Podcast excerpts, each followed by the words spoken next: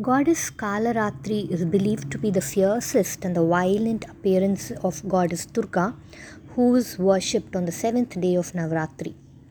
It is said that Goddess Kalaratri emerged when the Parvati peeled off her divine golden skin to kill the demons Shumbha and Nishumbha.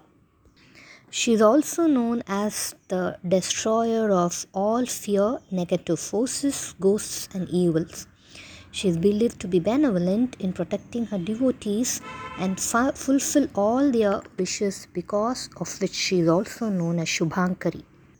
Ma Kalaratri is of dark complexion and mounted on a donkey.